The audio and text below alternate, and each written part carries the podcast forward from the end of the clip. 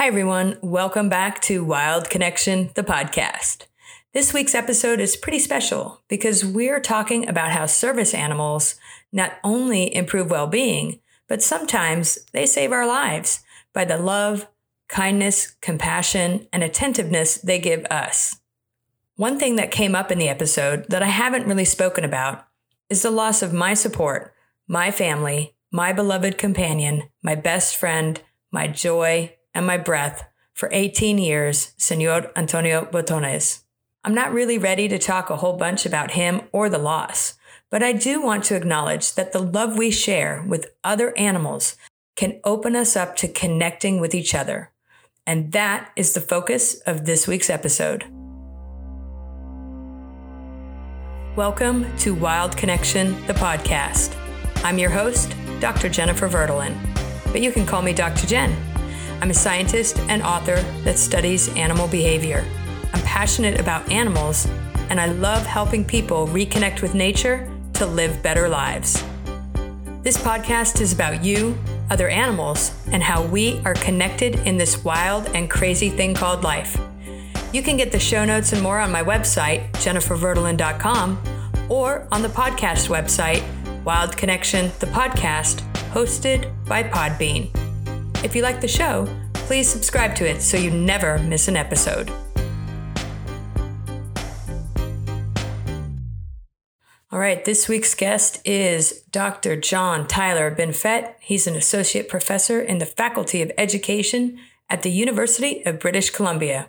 His research looks at understanding the benefits of canine-assisted intervention using certified therapy dogs with young children, young adults, and, well, also the rest of us. He's the founder of BARK, Building Academic Retention Through Canines, and the director of the Center for Mindful Engagement. Let's get to it. Welcome to the show. I am really excited to talk with you. You know, we connected through Twitter, and I'm glad we did because the work you're doing is really incredibly important, and it speaks to how nurturing our connection with other species can heal and move us towards well-being and a better place. That's one aspect of what you do. And another is fostering kindness in the learning space. And all of this is actually just, listeners, the tip of the iceberg. And I hope that we can get to all of it. So welcome to the show. Thank you for having me. I'm happy to always talk about kindness and canines. Absolutely. Yes. And we're going to talk a lot about canines and a lot about kindness. And before we start, something I realized that intrigues people and maybe just intrigues me is how people end up doing the things that they do. How did you become interested in this area of work? And is it connected at all to your own life experience? Yeah, you know, I have a really unusual trajectory. I started at the ripe age of 48, if you can imagine. So I did a PhD as a young person, sort of supported a spouse's high profile career. And so took a back seat and then found myself kind of needing to dust off my PhD and find a job. And my mentor who guided me in my early days said, whatever you do, pursue joy. Pursue joy. She kind of said, you're well trained as a researcher, but just pursue joy. And so I thought, well, that's what I'm going to do. And so I have two kind of high level, I guess we'd call research streams. I look at kindness in school, and then I look at the effects of spending time with therapy dogs. But I don't have an anthrozoological background. I'm a psychologist by training. And so primarily I work with children and adolescents. And then in you kind of, the second part of your question was, how is it anchored to my personal life? Sort of, I am a huge animal advocate, vegan forever, and I have a house full of rescue mutts and critters. And so I try to do research at the university that aligns with just my personal view of how we should interact and treat animals. So doing this research allows me to do that. Well, this is going to be a spectacular conversation because I'm many of those same things. And I did recently lose the last of my furry family members, which has been hard. Yeah. So, you know, especially during the time that we're in and many people staying at home. And but, you know, we could probably spend the entire time, and we might actually talking about canine assisted therapy.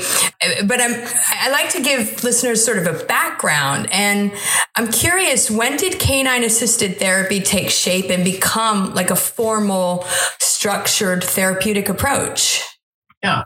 Well, I can tell you it's been under the umbrella of animal-assisted interventions, and it's housed sort of under the larger umbrella of human-animal interaction. So people have been dabbling in this for a while, but we've really seen this sort of surge in empirical and applied interest. And I think, you know, organizations like Pet Partners International, for example, that has, you know, thousands of dog handler teams that really kind of are out in communities, certainly in the States. But we're seeing across the globe, people interested in, certainly in the BARC office at UBC Okanagan, we hear from people all over the world all the time wanting to do research or to investigate this topic. They're hungry to find out about the science of spending time with therapy dogs. So that's a big part of the work that I do. But I would say, you know, I kind of tell, and listeners might be interested in this, I arrived to the university from up in Canada from Southern California, and I was a volunteer. Every Saturday we'd go, my dog Francis, a therapy dog, we'd go to a residential treatment facility for kids, adolescents with traumatic and acquired brain injury. And so we were just like a regular Joe Schmo volunteer. We'd go, and it was super gratifying. And I took this faculty position, brought that dog up with me, and I'd go from my building across campus to get coffee every day. And it was always, Jennifer, the same choreography. The kids on campus I'd be besieged by students. They would largely ignore me. And then they just lose themselves in interacting with the dog. And then they'd look up with these tear-filled eyes and they'd say, you know, as much as I miss my parents, I miss my dog more. And it was in that moment that I realized, okay, we need to provide access to nature, access to animals. And, you know, really, as I dug into this literature, people describe being a university student as kind of like living in an old folks home, like a stereotypical old folks home. Right. It's crowded, the food is bad, and there's no touch. Right. And so, you know, I thought, okay, let's change the landscape here. And so in 2012, I started this program called BARC, Building Academic Retention Through Canines. And so that was my launching, diving into the deep end to figure out the science of therapy dogs. That's really, it's so, a lot came up for me. I have a very close friend. Her name's Seneca Nun. She also runs an amazing pet sitting business in Tucson, but she has a few therapy animals. There's a horse or a small, she's going to kill me, a small pony. I can't remember. I know there's a small pony or horse, and then one of her dogs, Jet, is certified, and they go to a something called the Lapland Center. It's for kids, an after school like thing once a week for kids from underrepresented backgrounds, and they interact with the animals. And so she's a volunteer, right? That does what you were saying you started to do. And I can say that even informally, when I lost my one of my fur babies, Peanut Button's sister, I was having a really tough time. And she just said, hey, you know, Gretel, she has a miniature pony or horse, and she has Cushing's disease. So the fur gets really, really thick and needs to be shaved, especially in Tucson. And she said, you know, Gretel needs to be shaved. Do you think you could come help with that? Or I have to wash the horses. So it's not just dogs, right? It can be other animals that are therapy. And I tell you, I think I got more out of the shaving of Gretel than Gretel did, because I'd never shaved before, and I wasn't very good at it. And she was very tolerant. Well, I love that, you know, undergirding all of that, I love that your friend read the room and saw what you needed before you realized what you needed. Right. And I always describe it as the animals do work that humans struggle oftentimes to do. right? The animals do the heavy lifting, and scientists like me, we can't take all the credit here. It's the animals that are doing the heavy lifting, and they're the ones who are bridging and connecting with people, with clients. And so we really always have to, keep their welfare at the forefront, and we really honor the good work that they do. But, your friend in the community, the handlers of these animals, whether they're the horses or dogs or whatever they are the backbone of all the science and of all the community programming. And we really are hats off to them for all the work they do. Well, right. And so what goes, I think that people may not realize everything that goes into becoming a handler, and also what the animals themselves go through in terms of training. Can you, what training let's focus on dogs, since you have BARC, which is Building Academic Retention Through Canines. And I want to sort of touch on that in a different way. But first, what training do the dogs go through to become certified, and what makes a good therapy canine? If this is a question we ask ourselves all the time. We do what we call new dog intake. We have 60 dogs in the program who work on a regular basis. And all information for listeners can be found on the BARC website, barkubc.ca.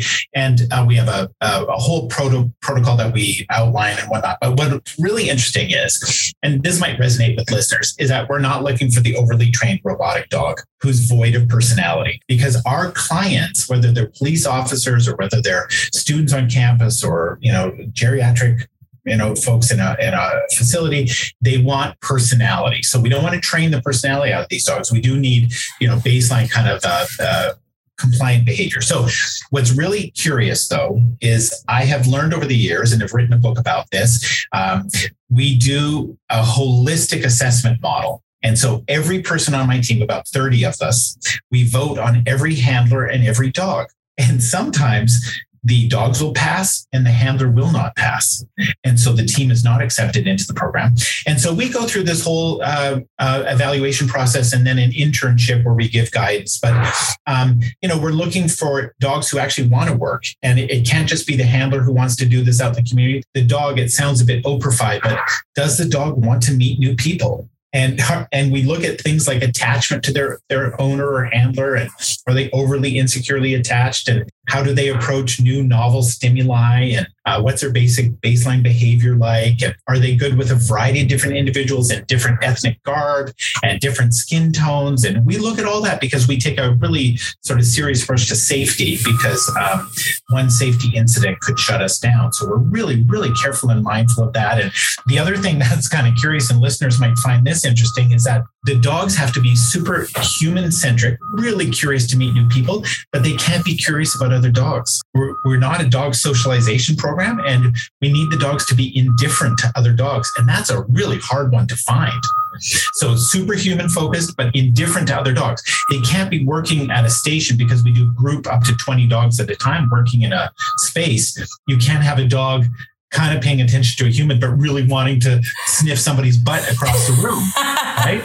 Right. So we're really careful about that. But 10 years later, we really have it down to a science. And the two times that I didn't listen to the team who voted on not accepting, and I thought, no, there's potential here, and I should override this, it backfired on us. So I now, in my ripe old age and wisdom, I listen to the whole team. Everybody gets to vote in every handler and every dog.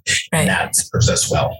Well, and I love that holistic approach, and that both the handler and the dog have to be a good fit for what you're trying to do. And you did write a book, and I can put a link to it on the show notes for listeners, as well as the website for BARC and all of the amazing things that you're doing.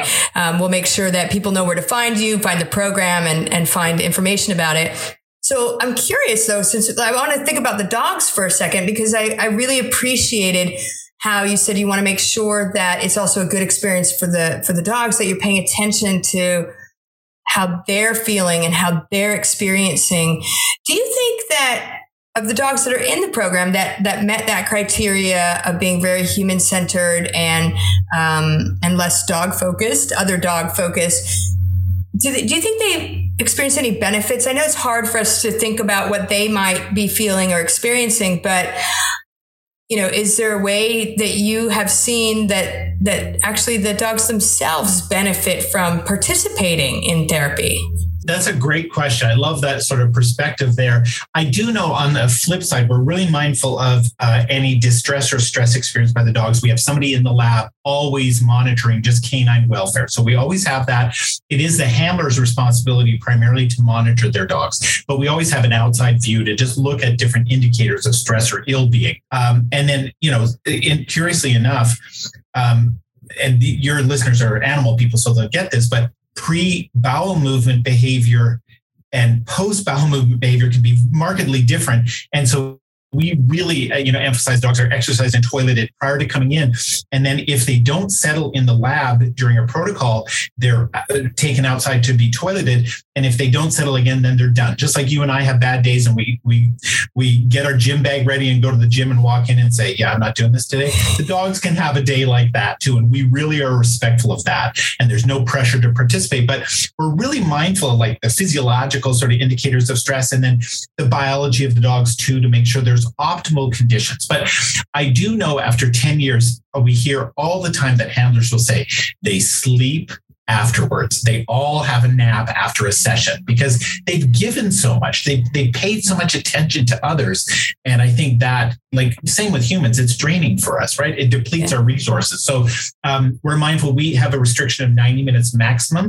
And if new dogs are doing internships, they're restricted to 20-minute visits. So we really build capacity over time.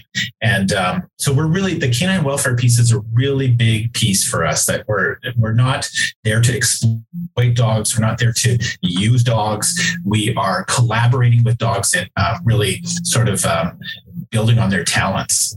So that's kind of the approach we take.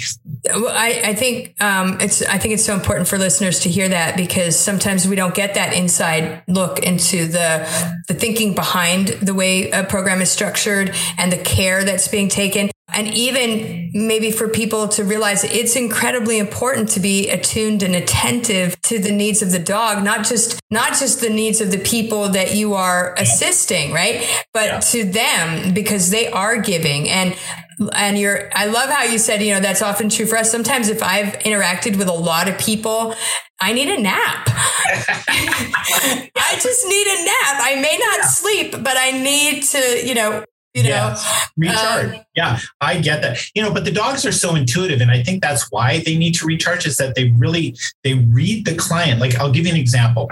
I have 3 dogs that I bring to campus, rescue mutts, who follow me, super, very strongly bonded to me. I should use leashes, but I don't always use leashes, and they're always right behind me. So I go to get in the elevator, and lo and behold, there's 2 dogs and I'm missing one. And I peek out of the elevator and the dog has stopped, and there was a bunch of students studying, but she's gone to one student in particular. And I go and I say, I have to ask you, are you okay? This dog has come to you and she's pretty intuitive. And he bursts into tears. And so these dogs, I trust the dogs. They know and they can read, and they often, we sort of describe it, they go where they're needed. They go to who needs them. Right. So I really, I listen to the dogs as much as possible, and let them take the lead with clients. And like I said earlier, they do the heavy lifting, but it's, you know, the other side of this as a scientist, it's really, really rewarding work. It's, you know, we have a lot of tears in the lab and in the work that we do, but it's often, you know, from a source of joy or a source of comfort. And so as a scientist, I don't just work with data, but I work with, you know, I'm covered in dog hair and work with people who are really appreciative of the work we do. So it's there are young listeners out there who are young budding scientists. I just highly recommend this as a field of study, and it seems to be a growing field. There'll be increased need, and there are people want to connect with nature, and they want to connect in our tech-driven world where we are watching TikToks and YouTube videos of animals. We need to be with animals. We need to be shaving the horse down for the summer heat and get that, you know, applied experience, because I think we have young people who often don't get afforded those opportunities. Absolutely. And I'm going to tell a little story that happened to me. I was recently in Iceland, and you know, I've been going through my own grief and losing my, basically my family member, and after 18 years, and some people out there listening might remember the podcast sensation Señor Antonio Botones Gatos, who was a regular on the David Feldman show, and he passed away, and I'd been really struggling. And I went to, when I was in Iceland, I was in this little town, and I'm sitting there, and I was, you know, thinking about him and feeling really sad. And I was at a picnic table, and this cat appears out of nowhere and comes up onto the picnic table and looks at me, and I pet it. It had a collar, and I'm like, oh, he's just nice. Okay. Friendly.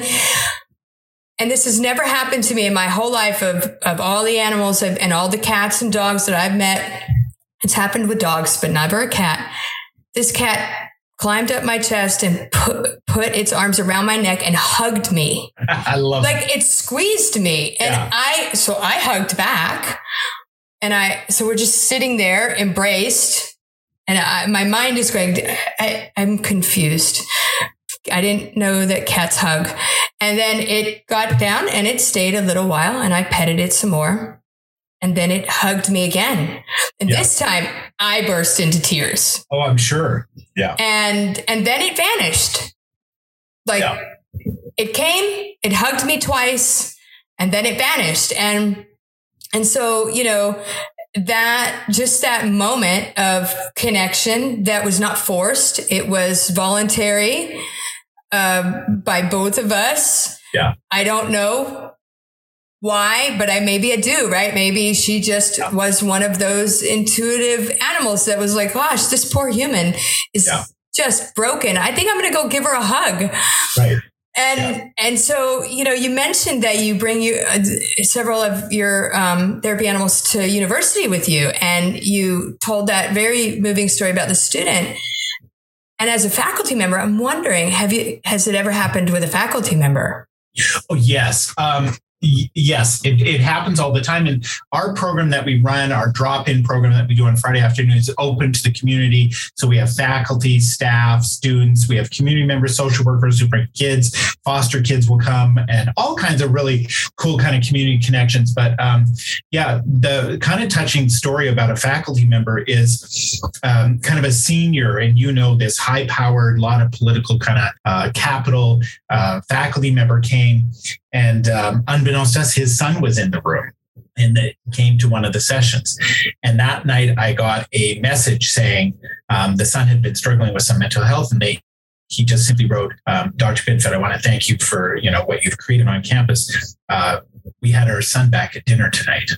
And this, just lovely. That, you know, the work we do. So we're recognized by faculty, I think, as a resource for students, but also for faculty and staff will come, and a little reticent to show the tears like the kids do, the students do, but we see it. And, you know, we step right into emotion in the lab. That's the one thing that animals teach us, is we step into emotion. We don't subscribe to sort of the Western view that tears need to be shuffled out of the room and in the restroom and hidden away. We just step right into the emotion, and we acknowledge that. And we let the dogs do the work to sort of help move through that emotion. So yeah, it's a really, like I said earlier, just really gratifying work. Yeah. Well, and I'd like to, shift, if it's all right, to talk a little bit about the forward thinking and innovative research you've been doing. Would that be all right? Yes, absolutely. Yeah. Okay, great. So one aspect, you know, so I study social behavior, but one aspect of what you have done some research on is social and emotional learning, and using or how canine-assisted intervention or therapy can enhance social and emotional learning. So before we sort of talk about the details of that study, which was really fascinating, I think it would be helpful for listeners to know, what do we mean when we say social and emotional learning? Like, what is that? This is another, just like we talked about the field of, human-animal interaction sort of burgeoning and lots of interest, social-emotional learning, which is really this field of study where we look at our individual intrapersonal skills around managing our emotions, connecting with others, and our interpersonal skills where we really build community and able to perspective take and support other people other than ourselves, is really just this field of study that is recognized to really fuel academic learning. It fuels interpersonal relationships and connections to others. It builds community, and it contributes to leadership. So we're seeing a lot of interest in this. And I thought, as a scientist, well, I'm trained in these areas. Why don't I glue them together or have a marriage ceremony where we kind of bring them together? So the study you're referring to was published in the Journal of Research in Childhood Education, a recent publication with a graduate student, Nicole Harris.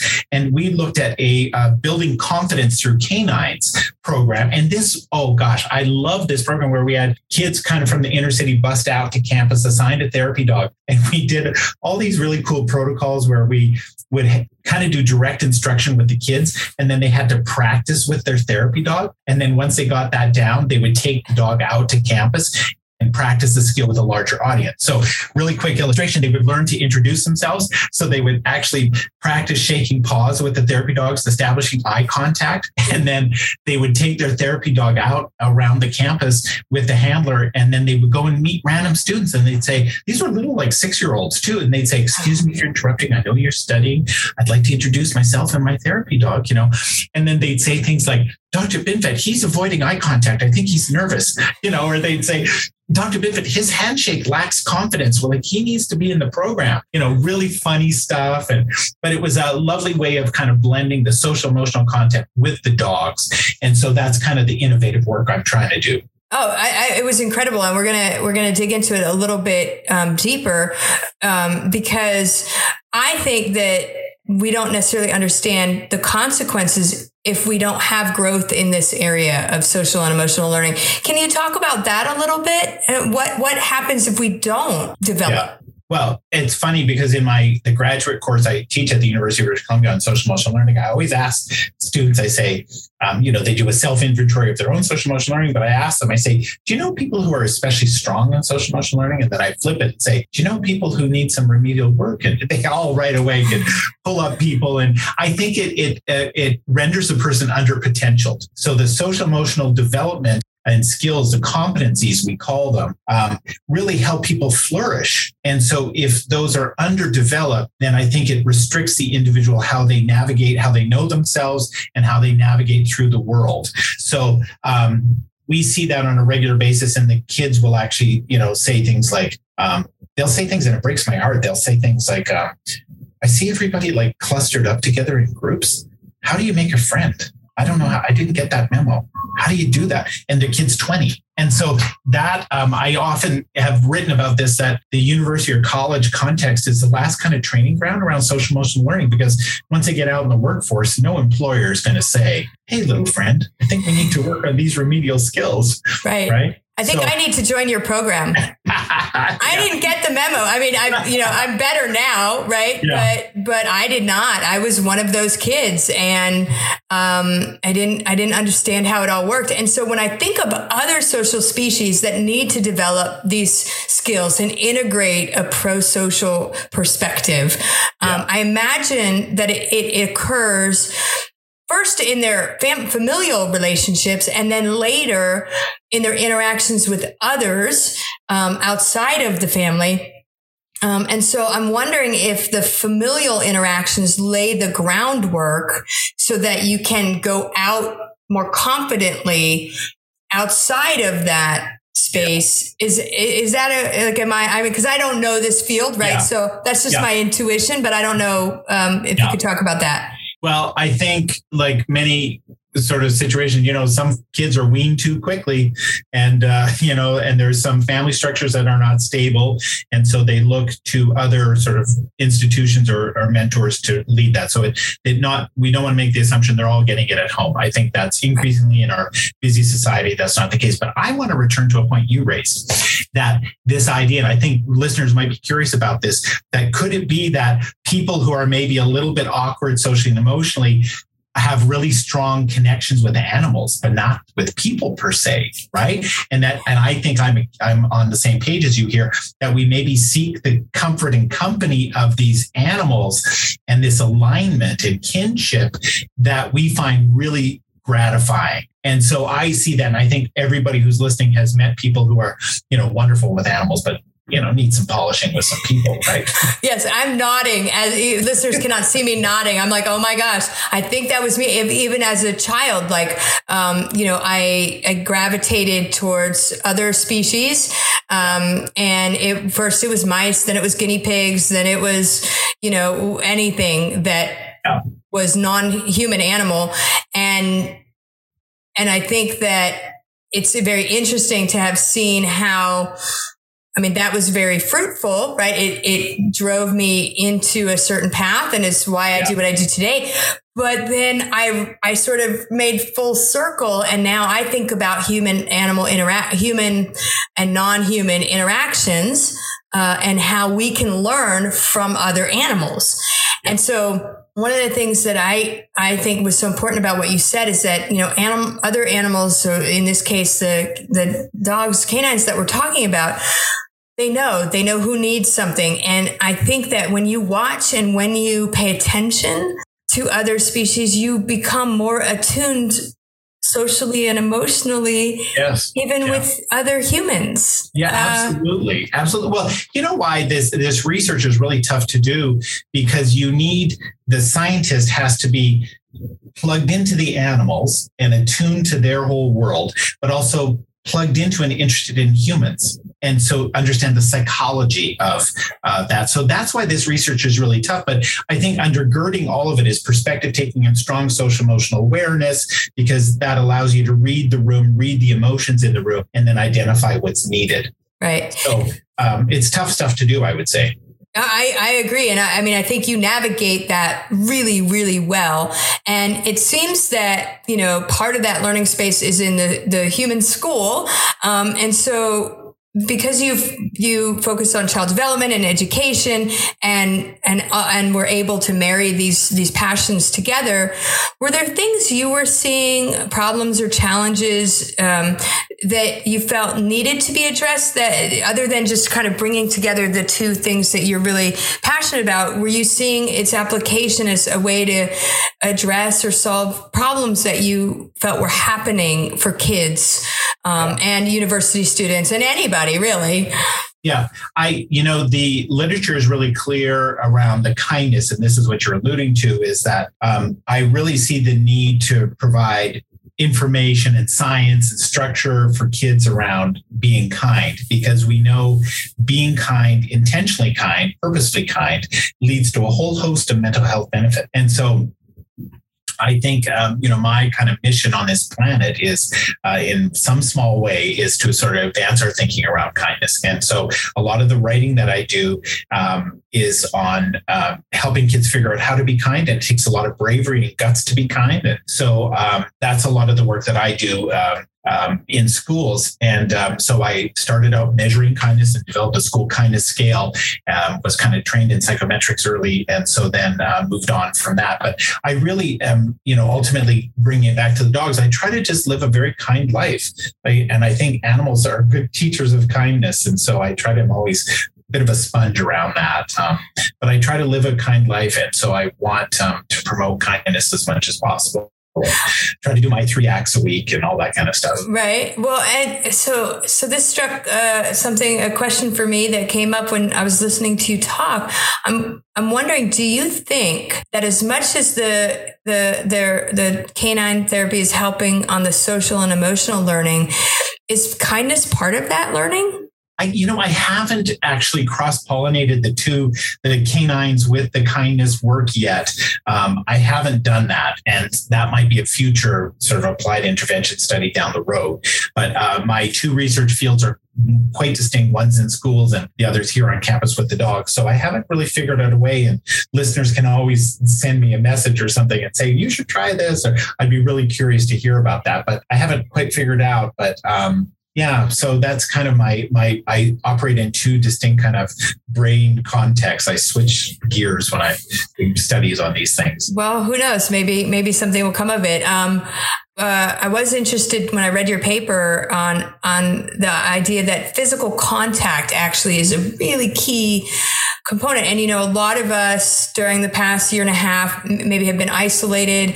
We haven't had hugs. I mean, you know, getting a hug from a cat was like on multiple levels, right? Not just, you know, cat, but just being physically touched by another. And so, you know, you had mentioned in the paper that part of the sort of instruction that was really important was for students to touch, to have physical contact with the dog, to touch it, to receive affection or give affection.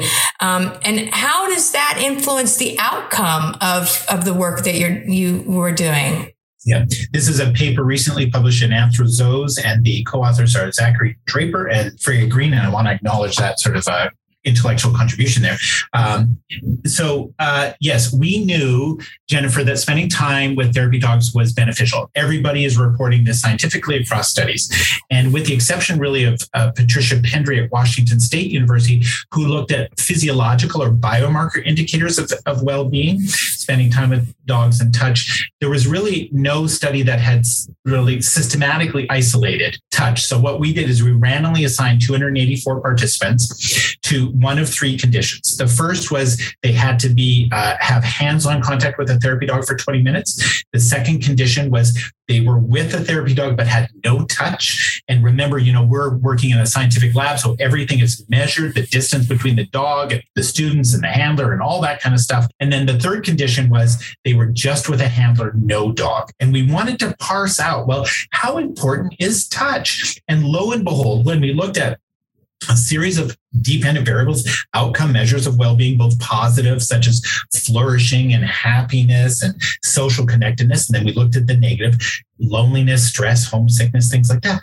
The students who spent time hands-on with the dogs had the most significant outcomes across all the measures. So it clearly, the narrative was, if you want to maximize the outcomes for yourself, you need to have hands-on contact with the dogs. And many of us animal people knew this intuitively, but it hadn't scientifically really been advanced. And so we articulated that, and that paper has gotten a bit of traction. Yeah. Well, and so this also brings up an interesting thing about science, which is, you know, people don't necessarily think of it as a creative process, but Yes. It is so creative. And often it is that gut feeling, that intuitive hunch that you have, but that we can't stop there. Then we, you know, you have to be creative to design experiments like this to try to get at the thing that you're thinking is going on. And I think there's past research that shows cortisol levels go down, right? Yes. As you are engaged physically, and Right. You can measure cortisol real time in saliva. Yes. And so I think that, you know, what was great was because if you just, so there is a benefit though, right? Just to having a dog there, but there's an even better benefit, a more significant outcome if you're physically interacting with the animal. Right, purposefully, intentionally, through pet and scratching, having direct physical contact. Yeah. And so I think the combination of both the physiological outcome research and then our research is, you know, tells a narrative that if you get the opportunity, and I'm thinking about people, you know, who are listening who maybe don't have animals in their lives and have infrequent opportunities, like they're passing someone on the street and the dog reaches out to them who's being walked, and they should stop and crouch down, and they should do the ear kind of caressing. I'm showing this here as I know with a lot, but they should really take advantage of that because it actually, in many ways, is taking care of themselves. Yeah. Well, and also, I think, you know, there's a lot of situations with wild animals where people approach and they're feeding or they're trying. And I think, you know, first, don't do that. But yeah. I do think the emotional motivation to want to be close to other animals is what's driving that behavior, right? This desire to connect.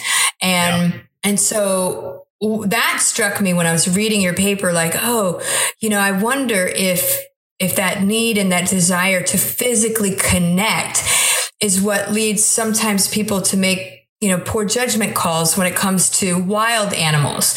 Right. You know, you don't want to approach wild animals. And even sometimes with dogs, like if they reach out to you and you're good at reading, you know, yeah. dog behavior.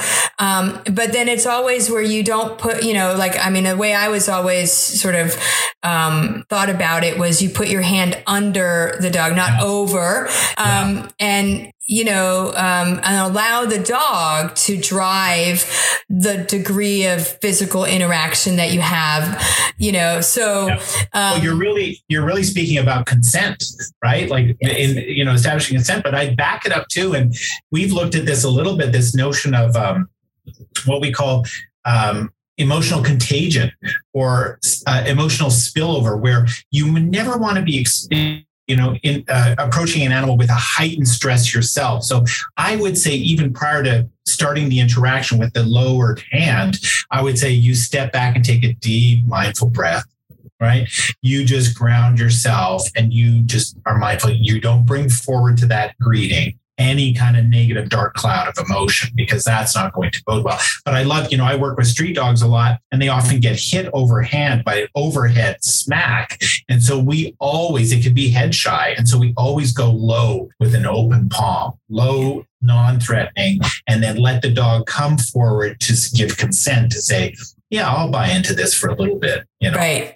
So yeah, there's a lot of kind of choreography that goes on. There is. And I think I love that you identified that as consent, because I think that sometimes, and I don't know if you found this in your research, where you have to remind participants that come to that community space about consent, even though the dogs are there and they are therapy dogs, you know, that there is still this agreement. There has to be agreement.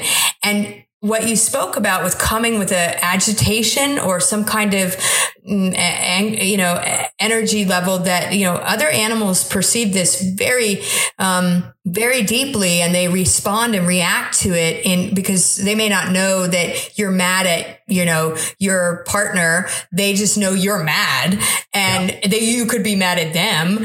They don't know. There's no, you know, I forget theory of mind. I mean, they have theory of mind, but they don't necessarily know your mind, any more than you know theirs. And so I remember I used to volunteer for a big cat sanctuary.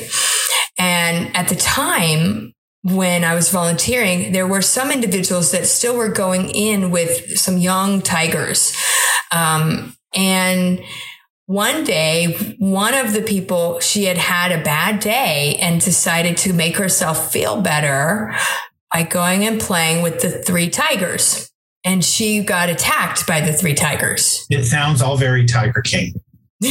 Well, it wasn't. That wasn't where it was. But you know, she went in with that agitation and looking for them to make her feel better.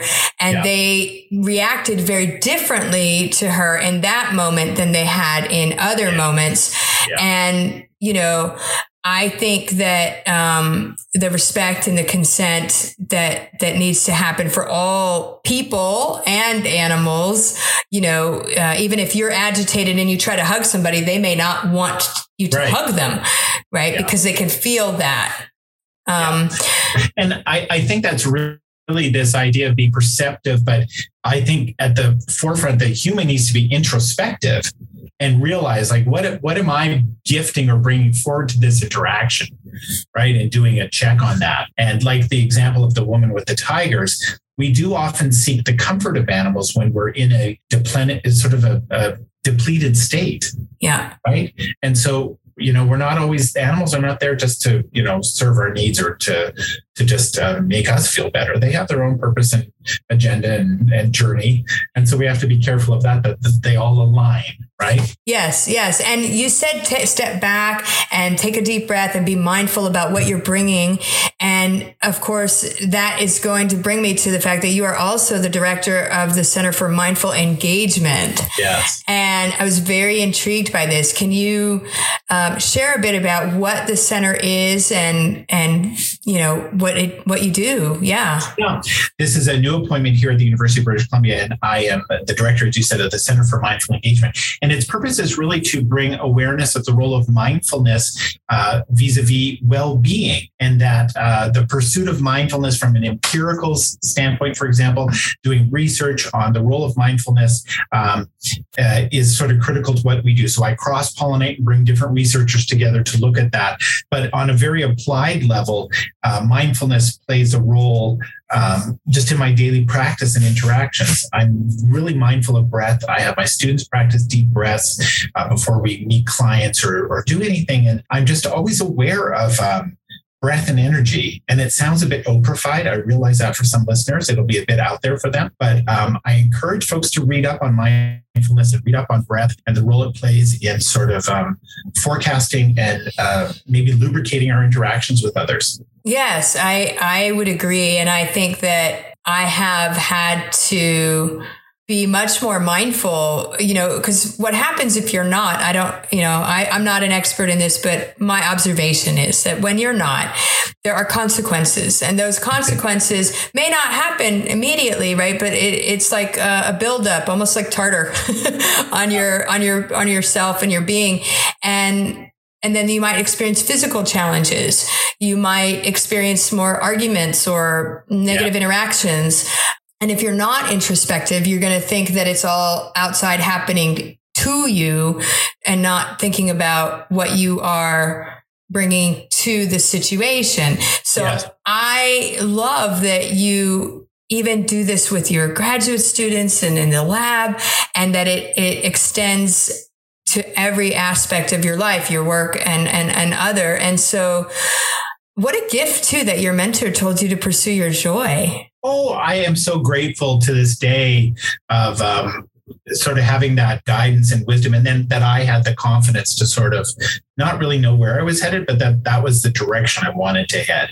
And I really encourage folks who are listening, who are maybe, you know, exploring different options, and COVID has given us a time for reflection and maybe a time to recalibrate and point in a different direction. And if work with animals is maybe on the horizon for them, I encourage them to really pursue something that is really respectful and mindful of the role of the animal and the contributions that they make, and then also of the role of the humans as they kind of navigate their ways with animals. Yeah. Well, and I know you're very busy, and so I'm not going to, I could talk to you the entire day. But you know, you've connected all of these different elements of who you are with the work that you do. And, you know, I do have a question I like to ask all of my guests, because the show is about connection, right? It's how we connect with each other, how we connect with other species, and how we connect with nature. And so I'm wondering, you know, do you have a special way, or is everything about what you do your way of connecting with nature and other animals? Yeah, I'm really mindful of my dose intervention. This will sound too scientific, but I'm sort of really mindful of my exposure. Like, how much nature am I actually getting? I don't know about you, but I sort of see nature as medication. And so I'm really mindful of like, I've been inside all day, or I haven't felt the sun, or I'm really mindful of that. So my connection to nature is one where I kind of quantify it to say, am I getting a sufficient dose of it? Right. And I also am really, I stop and, you know, circling back to that mindfulness where I just take the deep breath in and say, oh my gosh, I'm so lucky to be here. I'm so lucky to be surrounded by these crazy animals who want to, you know, interact with me, or just in nature or whatever it is. But I think it's being mindful and present and being grateful of the sort of rich bounty we have around us in terms of nature, whether it's through animals or physical nature, geography. Right. So yeah, I'm trying to be present that way, to be present in the moment and really kind of applaud the good things that the animal gifts that come my way through interactions. I love that. And, you know, it is like a vitamin, right? Yes. I mean, we do know empirically that, just to go back to the research, because we got two scientists here, that spending time, even walking outside, reduces stress level, reduces your chances of heart attack, stroke. It improves your mood. even just watching fish in a fish tank lowers your blood pressure. Yeah. Right. And so I've never thought about it, of dosing, but I think I'm going to play around with that. Like how much nature did I get today? I quantify how much water I had today. Right. Yes. I track my water. I mean, people will talk about how much television they watch and I'm like, well, how much nature did you get exposed to today? Right. Yeah. I think we need an app for that, because there's an app that tells you how much time you spent on your phone. Yes, that's true. Well, I think undergirding all of this is that oftentimes technology will hamper or kind of impede our interactions and take us away from being mindful. I see, a lot of TikTokers and stuff outside and doing stuff, but I'm like, oh, just enjoy that time. Enjoy it. Don't just always record it, Right. So I'm old school that way. No, I'm with you. I am also, I go for daily walks and I sometimes walk the same route. And so then I get to know, oh, hey, squirrel, you're still, and I've had arguments with a few of the squirrels, like stop sitting in the road. And, and then I always am brokenhearted when I'm like, I told you, and they're no longer among the living. Or when I see, landscapers come in and alter and modify the environment, and all of a sudden the squirrel doesn't have a safe place anymore to hide or be. And I always feel, sort of that it's unfortunate how little we think about, because we're beautifying it for our human, whatever somebody decided that's pretty. That's emotional awareness, right? Right. Yeah. Awareness of the environment, aware of those who live in the environment other than our own immediate needs. Yeah. So, I'm so grateful to have had you on. Thank you for the work that you do, not just the research, but the emotional work that you're doing in helping the community and the students and kids and everybody to have the opportunity to interact and connect with these wonderful therapy assisting canines. And thanks. Let me throw some light your way. Okay. I really appreciate you showcasing the work that we're doing. I really appreciated, Jennifer, the good, solid background research you've done. You asked informed questions and you really fed me good questions that just aligned with my own sort of interests. So I appreciate that. And anybody who's a guest on your show is lucky to share this forum with you.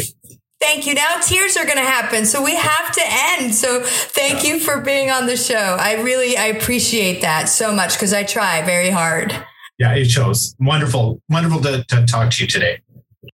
Well, I don't know about you, but I thought that was a great, great conversation. One thing that I hope you heard as you listened to our conversation is the focus on kindness, perspective taking, and compassion.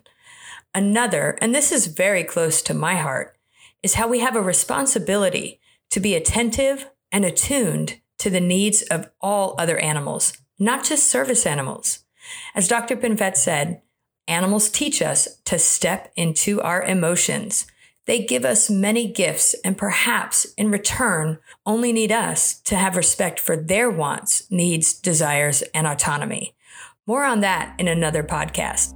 That's the show. And don't forget, you can find the notes on my website, jenniferverdolin.com, or on the podcast website, Wild Connection, the podcast, hosted by Podbean. There you will also find links to Bark and the Center for Mindful Engagement, as well as social media links to keep up with Dr. Binfet, the Bark program, and more. If you're enjoying the show, subscribe and share it so others can enjoy it too.